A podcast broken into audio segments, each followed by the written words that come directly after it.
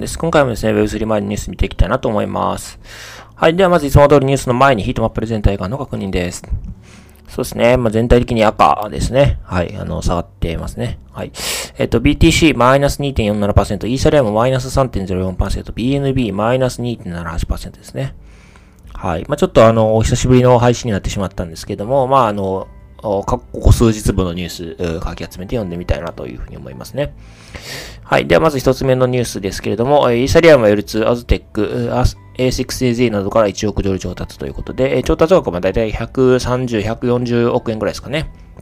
まあ、そのぐらいになるかなというふうに思います。で、えっと、イーサリアムのレイヤー2、アズテックですね。えー、プライバシーに特化した、まあ、あの、L2 のソリューションになるということですね。で、えー、今回がシリーズ B ラウンドですと。で、参加したのは、まあ、S60G クリプト以外には、まあ、あこういったあバリアントとか、ハッシュキーとか、フェンブシとか、まあ、そういったところになるようですね。はい。で、まあ、あの、そうですね。私自身はその、アズテックあんまり詳しくはないんですね、正直なところ。まあの、GK あまあ、ゼロ知識証明を使ってるということは知ってるんですけれども、まあ、それ以外はちょっと正直なところはあまり知らないというところになります。で、えっと、まずテックは金融のプライバシーに関する課題を解決するために創設されたプロジェクトということですね。で、まあ、ゼロ知識証明を活用していますと。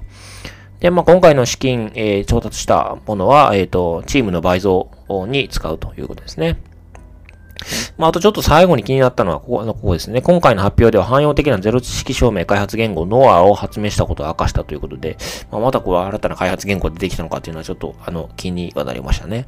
はい。まあ、またちょっと今後、あの、この NOAA っていう開発言語を見かけたらまたちょっと調べてみようかなというふうに思いますね。この Aztec だけでとどまるのか、この NOAA で、えー、まあ、その、なんていうんですかね、コミュニティみたいなのができるのか、まあ、ちょっともうちょっと見てみたいなというふうに思いますね。はい。まあ、いか、まあ、いずれにせよ、あの、まあ、この、なんていうんですかね。まあ、冬の中で、これだけ大きい調達を久しぶりに見たような気がしますので、まあ、ちょっと今日の、えー、トップに取り上げてみました。はい。では次ですね。えっ、ー、と、水ブロックチェーン、えー、仮想通貨水の割当計画を発表ということで、えっ、ー、と、まあ、アプトス水ということで、まあ、よくと、あの、並列して取り上げられる、まあ、水ですね。えっ、と、Facebook を辞めた人たちが、まあ、立ち上げたチェーンになりますね。はい。で、えー、まあ、トークンの割り当て計画を発表していますということですね。で、えー、総発行トークン数は、えっ、ー、と、10兆ですね。はい。で、そのうち50%が community reserve に含まれるということですね。はい。まあ、この distribution、ここにグラフが、円グラフがありますけれども、50%がコミュニティで、20%が early contributor ということで、まあ、あの、早期のタイミングの貢献者たちに配られる。で、それから14%が investors ですね。えっ、ー、と、VC とかですね。で、えー、10%がミステンラボズのトラジャリーに入って、残り6%という感じになります。まあそうですね、コミュニティの50%っていうことなので、まあなんかヘルシーなのかなというのは、あの、パッと見た感じでは思ったというところですね。はい。で、えっ、ー、と、まあ、あの、皆さん多分気にされてると思われる、あの、エアドロップの点なんですけれども、まあ、直接な言及はなかったんですが、一方で、まあ、ここに言及が、あそれっぽい言及がありまして、まあ、あの、開発、改良の手助けをしている水の友人のために、水財団ここにいることを知ってほしい。財団をメインネットワーク開始後、これらの友人が水にトークンの割り当てを一部確実に受け取れるようにするということで、まあ、あの、うん、まあ、エアドロップはするのかなっていうような、あの、ニュアンスの文言ですね。はい。またどういった、あの、対象の人にどれだけのトークンを配布するか、エアドロップするかみたいなことは一切書かれていないということですね。まあなんかぼんやりエアドロップするよっていうのをなんか匂わせてるような、そんな感じの表現に見えました。はい。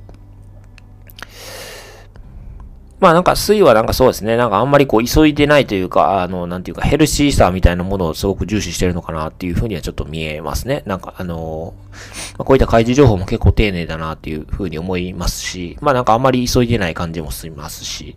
まあそれからそのエアドロップで無理やり人を引きつけようとしてもないというようにも見えるので、なんかこうヘルシーさが結構、なんて言うんでしょうね。際立ってるというか、まあそういったところ意識してるのかなというふうにはちょっと見えました。はい。では次のニュースいきたいなと思います。次のニュースは、えっと、まあ、こちらもちょっと古いニュースになってしまうんですけども、えー、2日前のニュースで、コンセンシス、えー、イーサリアム L2 GKEVM のテストネットをローンチへということですね。えー、コンセンシスといえば、まあ、あの、メタマスクとか、えー、インフューラとか、まあ、あまあ、この業界で欠かせない、まあ、プロダクトを作っている企業ですけれども、まあ、あの、イーサリアムのレイヤー2 GKEVM を作っているということみたいですね。まあちょっと私自身も全然知らなかったんですけれども、ちょっとこれを見てびっくりしたという形ですね。はい。で、えっと、そうですね。来週から内部で利用開始し、2023年1月から外部ユーザーも利用できるようにしていく予定ということですね。はい。で、まあ、この GKEVM という名前の通りからわかると思う。GK で、まあ、GK ロールアップですよね。を使っていると。で、それが EVM なので、えっと、イーサリアムバーチャルマシン互換ということで、まあ、メタマスクとかそのまま使えるような、えー、レイヤーツになるということですね。まあ、ちょ、あのー、まあ、直接の競合で言うと、ポリゴンも確か GKEVM を作ってたはずなので、まあそこがガチャガチャな競合になるのかなというふうに見ています。で、えっ、ー、と、まあ彼らの、まあ、文言を借りるとですね、あの、まあ、GKEVM については、まあ、互換性があるではなくて、等価であるというふうに主張しているということですね。まあ、コンセンシスの GKEVM は、ま、等価であるということですね。まあ、これはつまり、イーサリアムにどれだけ近い環境や仕組みで、まあ、使うことができるかということを、まあ、主張したいんだろうなというふうに思うんですね。まあ、イーサリアムバーチャルマシン互換だと、まあ、そのメタマスクは使えますけど、まあ、例えばなんか、なんですかね、まあ、まあ、若干、うん、互換性はあるけれども、まあ、若干、うん、なんでしょうね。まあ、例えばネットワークを切り替えるとか、なんかまあ、いろんなことを、まあ、ちょ、ちょこちょこしないといけないという、まあ、そういう状態になってますけれども、多分そういうのが多分なく、できるだけシームレスに使えるよって、まあ、そういうことを主張したいんじゃないかなというふうに、あの、個人的に勝手に推測しました。で、えー、そうですね。まあ、今後の計画ということで、まあ、テストネットは3ヶ月間稼働する予定と。で、その後の予定は決まってないということですね。で、独自トークンの発行に関しては、まあ、議論するのも早すぎると述べているということで、全くわからないということですね。どうですかね。まあでも、うー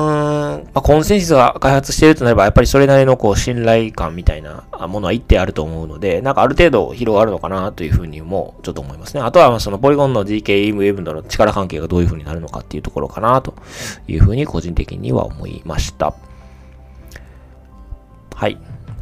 最後ですね、えっと、まあ、市況のニュース見てみたいなと思いますね。で、えっと、まあ、15日、まあ、16日の未明に発表された FOMC の政策金利見通しですけれども、えっと、まあ、従来4.75から5%と見積もられていたのが、まあ、それよりも高い5、5%から5.25%に到達するという可能性が示唆されたということで、まあ、あの、まあこういう下落、まあヒートマップで見たように、まあ下落になっているということですね。まあつまりこう、政策金利の最終終着点が、まあ思ったより高いということですね。まあつまりこれからも利上げは続くし、まあ、予想してたよりかは大きい幅で利上げが、あの、続くかもしれないということですね。はい。で、まあ、結果的に最終終着点が思ったより高いということですね。まあ、つまり、まあ、あ株式や、まあ、仮想通貨のようなアセットは、まあ、ちょっと上がりにくい、予想よりも上がりにくい環境にが、まあ、予定されたということですね。はい。まあ、ということで、まあ、しばらくまだ続きそうかなという感じはしますね。まあ、ただ一方で、あの、まあ、相場はなんていうんですかね、悲観の中に育つみたいなあ格言もありますよね。ということで、まあ、長い目で見ればな、なんか、なんとなく今、このさ、あの、数ヶ月間が、なんか仕込み時なのかなっていうのも、まあ、個人的にはちょっと思うところですね。まあ、もちろん、あの、not financial advice ですので、まあ、ご自身で調べて投資はしていただきたいなと思うんですけれども、はい。まあ、そうですね。まあ私自身はそう思いますというところですかね。はい。はい。では、あの、今回はこちらで終わりたいなと思います。よろしければチャンネル登録、フォロー、それから高評価の方お願いいたします。はい。では、お疲れ様です。